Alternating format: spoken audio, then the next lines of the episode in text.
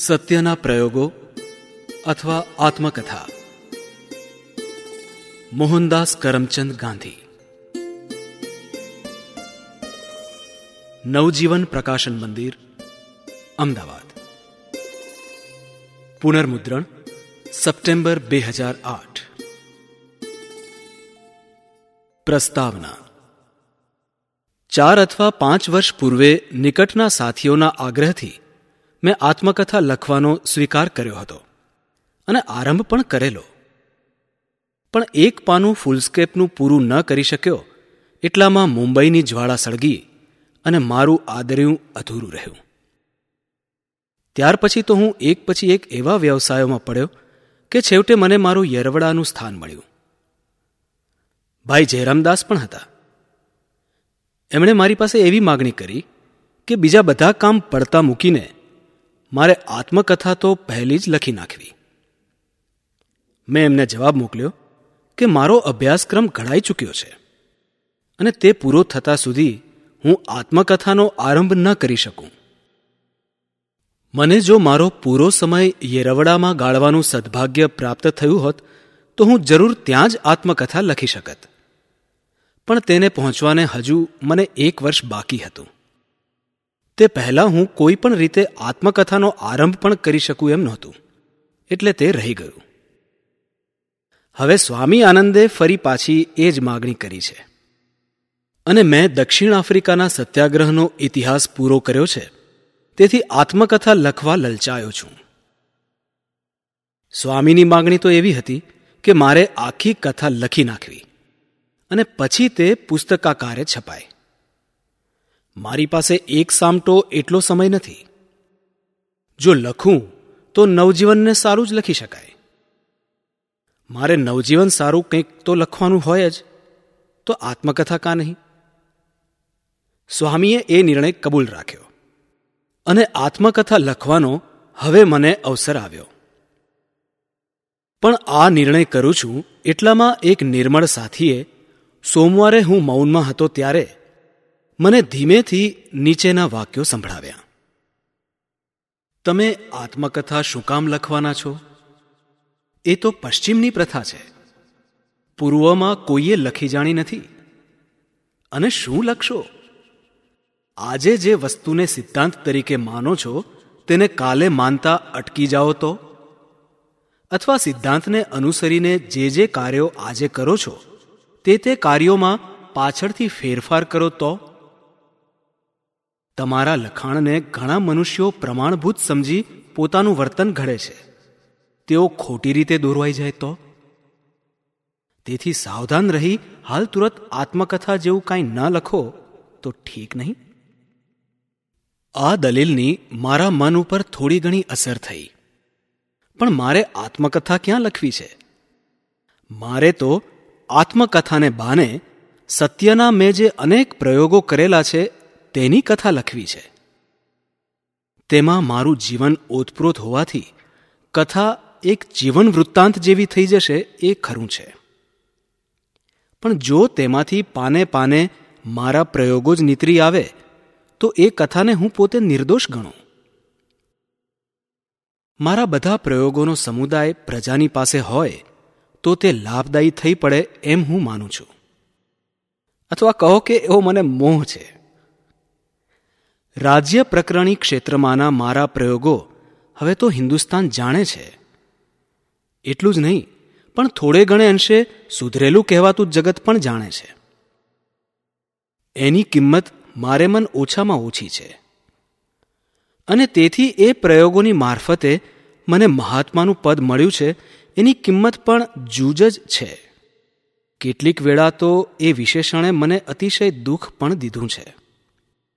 એ વિશેષણથી હું ફૂલાઈ ગયો હોઉં એવી એક પણ ક્ષણ મને યાદ નથી. પણ મારા આધ્યાત્મિક પ્રયોગો, જે હું જ જાણી શકું અને જેમાંથી મારી રાજ્ય પ્રકરણી ક્ષેત્ર ઉપરની શક્તિ પણ ઉદ્ભવી છે, તે પ્રયોગોનું વર્ણન કરી જવું મને ગમે ખરું. જો એ ખરેખર આધ્યાત્મિક હોય, તો એમાં તો ફૂલણશીને સ્થાન જ નથી. એમાંથી તો કેવળ નમ્રતાની જ વૃદ્ધિ થાય.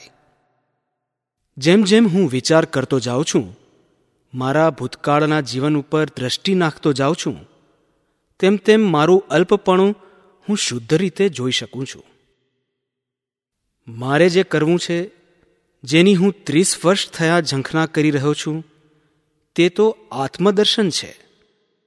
તે ઈશ્વરનો સાક્ષાત્કાર છે. મોક્ષ છે. મારું ચલન વલન બધું એ જ દ્રષ્ટિએ થાય છે.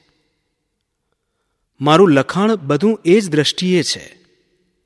અને મારું રાજ્ય પ્રકરણી ક્ષેત્રની અંદર ઝંપલાવવું પણ એ જ વસ્તુને આધીન છે. પણ મૂળથી જ મારો અભિપ્રાય રહ્યો છે કે જે એકને સારું શક્ય છે, તે બધાને સારું શક્ય છે. તેથી મારા પ્રયોગો ખાનગી નથી થયા, નથી રહ્યા. એ સૌ જોઈ શકે. એમાં મને તેની આધ્યાત્મિકતા ઓછી થતી હોય એમ નથી લાગતું. એવી કેટલીક વસ્તુઓ અવશ્ય છે કે જે આત્મા જ જાણે છે. આત્મામાં જ શમી જાય છે. પણ એવી વસ્તુઓ આપવી એ મારી શક્તિ ઉપરાંતની વાત થઈ. મારા પ્રયોગોમાં તો આધ્યાત્મિક એટલે નૈતિક. ધર્મ એટલે નીતિ. આત્માની દ્રષ્ટિએ પાળેલી નીતિ તે ધર્મ. એટલે જે વસ્તુઓનો નિર્ણય બાળકો, જુવાન અને બુઢા કરે છે અને કરી શકે છે, તે જ વસ્તુઓનો આ કથામાં સમાવેશ થશે. આવી કથા જો હું તટસ્થ ભાવે નિરભિમાનપણે લખી શકું, તો તેમાંથી બીજા પ્રયોગો કરનારાઓને સારું કંઈક સામગ્રી મળે. આ પ્રયોગોને વિશે હું કોઈ પણ પ્રકારની સંપૂર્ણતા આરોપતો જ નથી. વિજ્ઞાનશાસ્ત્રી જેમ પોતાના પ્રયોગો અતિશય નિયમસર, વિચારપૂર્વક અને ઝીણવટથી કરે છે, છતાં તેમાંથી નિપજાવેલા પરિણામોને તે છેવટના ગણાવતો નથી. અથવા તો એ એના સાચા જ પરિણામ છે, એ વિશે પણ સાશંક નહીં તો તટસ્થ રહે છે. તેવો જ મારા પ્રયોગોને વિશે મારો દાવો છે. મેં ખૂબ આત્મનિરીક્ષણ કર્યું છે. એકે એક ભાવને તપાસ્યો છે. તેનું પૃથક્કરણ કર્યું છે. પણ તેમાંથી નિપજેલા પરિણામ, એ સૌને સારું છેવટના જ છે, એ ખરા છે, અથવા તો એ જ ખરા છે, એવો દાવો હું કોઈ દિવસ કરવા ઈચ્છતો નથી. હા, એક દાવો હું અવશ્ય કરું છું કે મારી દ્રષ્ટિએ એ ખરા છે. અને અત્યારે તો છેવટના જેવા લાગે છે. જો ન લાગે, તો મારે એના ઉપર કોઈ પણ કાર્ય ન રચવું જોઈએ.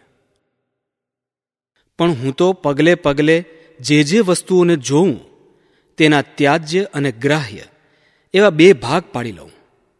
અને જેને ગ્રાહ્ય વસ્તુ સમજું, તે પ્રમાણે મારા આચારોને ઘડું. અને જ્યાં લગી એ પ્રમાણે ઘડાયેલા આચાર મને એટલે મારી બુદ્ધિને અને આત્માને સંતોષ આપે, ત્યાં લગી મારે તેના શુભ પરિણામો વિશે અચલિત વિશ્વાસ રાખવો જ જોઈએ. જો મારે કેવળ સિદ્ધાંતોનું, એટલે તત્વોનું જ વર્ણન કરવાનું હોય, તો આ આત્મકથા હું ન જ લખું. પણ મારે તો તેના ઉપર રચાયેલા કાર્યોનો ઇતિહાસ આપવાનો છે. અને તેથી જ મેં આ પ્રયત્નને સત્યના પ્રયોગો એવું પહેલું નામ આપેલું છે. આમાં સત્યથી ભિન્ન મનાતા, અહિંસા, બ્રહ્મચર્ય ઇત્યાદિ નિયમોના પ્રયોગો પણ આવી જશે. પણ મારે મન સત્ય જ સર્વોપરી છે અને તેમાં અગણિત વસ્તુઓનો સમાવેશ થઈ જાય છે. આ સત્ય તે સ્થૂળ, વાચાનું સત્ય નહીં. આ તો જેમ વાચાનું, તેમ વિચારનું પણ ખરું. આ સત્ય તે આપણે કલ્પેલું સત્ય જ નહીં, પણ સ્વતંત્ર ચિરસ્થાયી સત્ય, એટલે કે પરમેશ્વર જ. પરમેશ્વરની વ્યાખ્યાઓ અગણિત છે, કેમ કે તેની વિભૂતિઓ પણ અગણિત છે. એ વિભૂતિઓ મને આશ્ચર્યચકિત કરે છે. એ મને ક્ષણવાર મુગ્ધ પણ કરે છે. પણ હું પૂજારી તો સત્યરૂપી પરમેશ્વરનો જ છું. એ એક જ સત્ય છે અને બીજું બધું મિથ્યા છે. એ સત્ય મને જડ્યું નથી, પણ એનો હું શોધક છું. એ શોધવાને અર્થે જે વસ્તુ મને પ્રિયમાં પ્રિય હોય, તેનો ત્યાગ કરવા હું તૈયાર છું. અને એ શોધરૂપી યજ્ઞમાં આ શરીરને પણ હોમવાની મારી તૈયારી છે અને શક્તિ છે. એવો મને વિશ્વાસ છે. પણ એ સત્યનો હું સાક્ષાત્કાર ન કરું, ત્યાં લગી મારો અંતરાત્મા જેને સત્ય ગણે છે, તે કાલ્પનિક સત્યને મારો આધાર ગણી, મારી દીવાદાંડી ગણી, તેને આશ્રયે મારું જીવન હું વ્યતીત કરું છું. આ માર્ગ જો કે ખાંડાની ધારે ચાલવા જેવો છે. છતાં મને સહેલામાં સહેલો લાગ્યો છે. આ માર્ગે જતાં મારી ભયંકર ભૂલો પણ મને નજીવી જેવી લાગી છે. કારણ કે એ ભૂલો કરતા છતાં હું બચી ગયો છું અને મારી સમજણ પ્રમાણે આગળ વધ્યો છું. દૂર દૂરથી વિશુદ્ધ સત્યની, ઈશ્વરની ઝાંખી પણ કરી રહ્યો છું. સત્ય જ છે. એ સિવાય બીજું કાંઈ જ આ જગતમાં નથી, એવો મારો વિશ્વાસ દિન પ્રતિદિન વધતો જાય છે.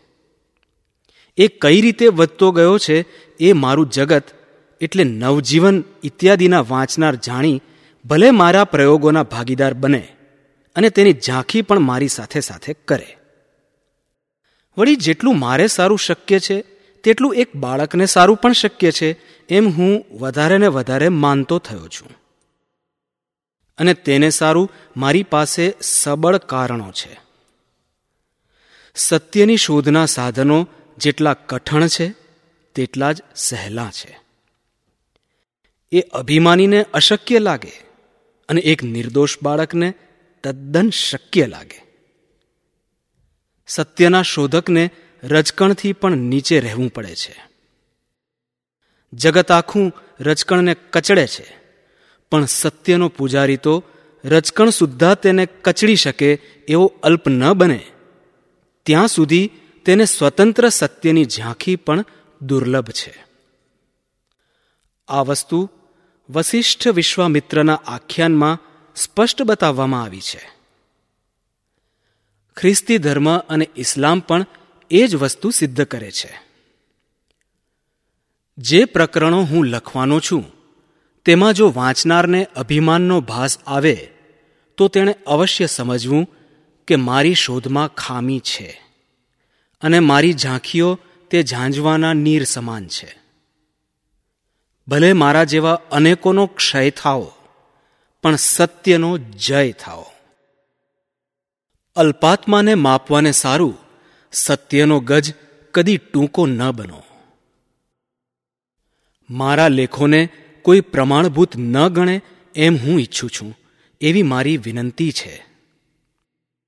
તેમાં દર્શાવેલા પ્રયોગોને દ્રષ્ટાંત રૂપે ગણીને સૌ પોતપોતાના પ્રયોગો યથાશક્તિ અને યથામતી કરે એટલી જ મારી ઈચ્છા છે.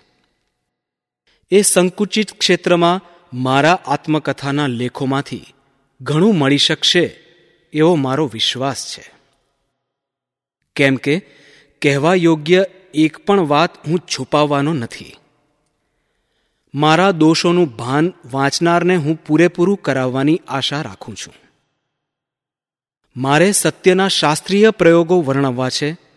હું કેવો રૂપાળો છું એ વર્ણવવાની તલમાત્ર ઈચ્છા નથી.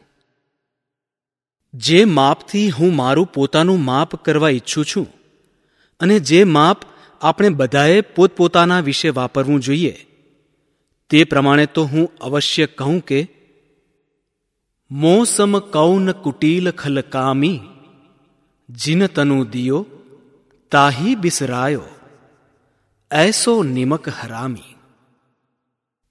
કેમ કે, જેને હું સંપૂર્ણ વિશ્વાસપૂર્વક મારા શ્વાસોચ્છ્વાસનો સ્વામી ગણું છું, જેને હું મારા નિમકનો દેનારો ગણું છું, તેનાથી હજીએ હું દૂર છું, એ મને પ્રતિક્ષણ સાલે છે. એના કારણરૂપ મારા વિકારને હું જોઈ શકું છું. પણ એને હજીએ કાઢી શકતો નથી. પણ હવે બસ થયું. પ્રસ્તાવનામાંથી હું પ્રયોગની કથામાં ન ઉતરી શકું. એ તો કથા પ્રકરણોમાં જ મળશે. મોહનદાસ કરમચંદ ગાંધી, આશ્રમ સાબરમતી માક્ષર સુદ અગિયારસ, વિક્રમ સંવત ઓગણીસો બ્યાસી